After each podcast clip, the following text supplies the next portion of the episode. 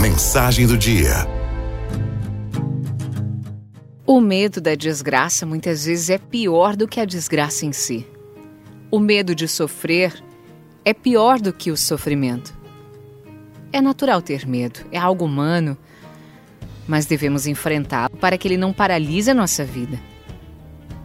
Há muitas formas de se ter medo: medo do futuro incerto, medo da doença, medo da morte, medo do desemprego, medo do mundo. O mundo nos paralisa e nos implode interiormente, perturba a alma. Por isso é importante enfrentá-lo. Talvez seja uma das piores realidades dos nossos dias. Coragem não é a ausência de medo, mas sim a capacidade de avançar apesar do medo de caminhar para frente, de enfrentar as adversidades vencendo os medos. É isso que devemos fazer. Não podemos nos derrotar e nos entregar por causa dos medos. A maioria das coisas que temos medo de que venham a acontecer acabam nem acontecendo. E esse medo antecipado nos faz sofrer muito, nos preocupar demais, perder horas de sono, Muitas, muitas vezes sofremos antecipadamente sem nenhuma necessidade. É preciso policiar a nossa mente. Ela solta a si mesma pode fabricar fantasmas assustadores, especialmente nas madrugadas.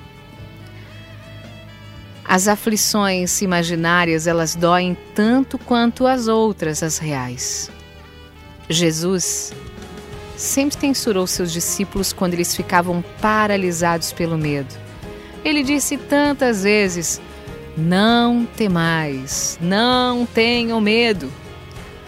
Quando Jesus chamou Pedro para vir a seu encontro andando sobre as águas do mar da Galileia, ele foi. Pedro foi. Mas permitiu que o medo tomasse conta do coração dele e aí começou a afundar. Após salvá-lo, Jesus pergunta a ele: Homem pobre de fé, por que duvidaste? Pedro sentiu medo porque ele olhou para o vento e para a fúria do mar em vez de manter os olhos fixos em Jesus. E esse também é o nosso grande erro. Em vez de manter os olhos fixos em Deus, seguros nele, permitimos que as circunstâncias que nos envolvem nos amedrontem e nos paralisem. Não podemos abrigar o medo e o pânico na alma nem lhes permitir que durmam conosco. Arranque o medo pela fé, arranque o medo pela oração, arranque o medo por atos de vontade, decididamente.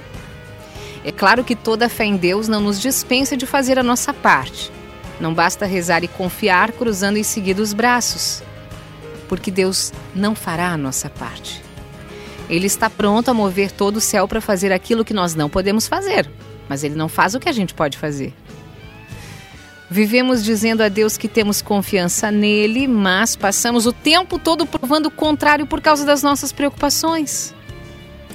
Quando você age com confiança e fé em Deus, ele lhe dá equilíbrio e luzes para agir, guiando, abrindo as portas para você resolver os seus problemas.